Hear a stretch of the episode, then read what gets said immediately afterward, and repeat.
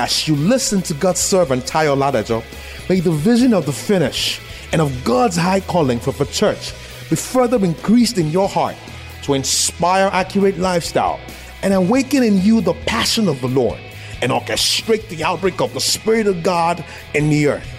Be blessed in Jesus' name.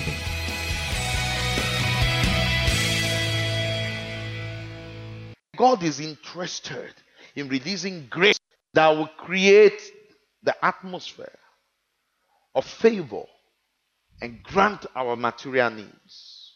God is interested in releasing His power to heal us. But the only thing is that that must not be the emphasis, that must not be the focus. So that operation only focuses on the exterior, the meeting of the material, the physical and material needs of man. But God is more interested in the operation of the Spirit that brings man to spiritual growth and maturity. That's the interest of God. Emphasis of the New Testament our growth and maturity in the Spirit. And in that case, it will require two critical processes. The Holy Spirit constantly adjusting our hearts changing our attitude, our heart attitude. And it will require God, the Spirit, building us. You see, truth are meant to be blocks in the Spirit. Blocks. To build God's tabernacle and dwelling place. God's intent, ultimate intent, is to make the heart of man his dwelling. God says that my spirit is his dwelling. God's agenda surpasses that. Not just to make your spirit, our spirit is already in his dwelling.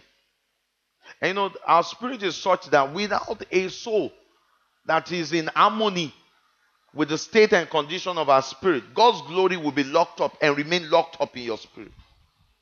But the, the agenda of God is that our soul should be carriers of His glory. When our soul carries the glory of God, everything around us changes. We become a portrait of, his, of, of Christ and His image. Praise God. So now this is the foundation Paul laid. Now let's go to back to Second Corinthians chapter 4. Here the Bible says, Therefore, seeing we have this ministry, as we have received mercy, we faint not, but have what? Renounced. If the emphasis of the New Testament is our spiritual growth and maturity, that's a process. Eh? Then in that case, the, the focal points must be constant adjustment of our heart and building of our character, refurbishing of our character. Now, Paul is not focusing on that. That's why he's saying to us, but have what? Renounced. Hidden things of what? Dishonesty.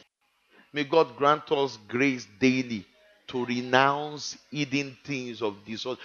You see, dishonesty does not just exist in your soul. Come say that ah, ah, I am a new creation.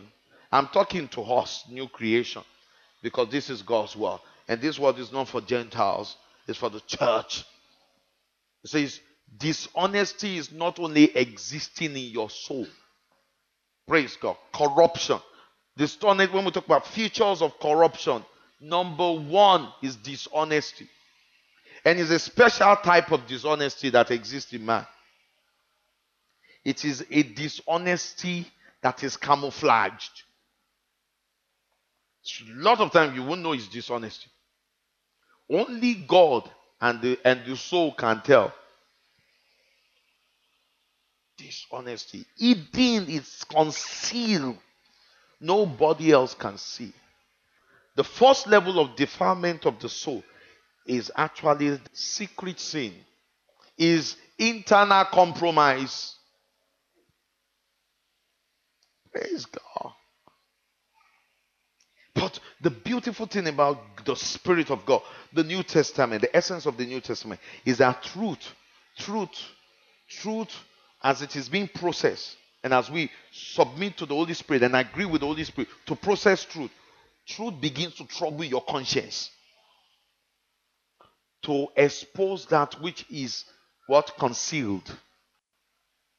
Hidden things of dishonor. We must renounce them daily. Someone said that that's why in, the, in those days they used to come out to the altar every day. Every day in church. You don't have to come out in the altar. The altar is within. Thank you for listening to this timely word of the Lord.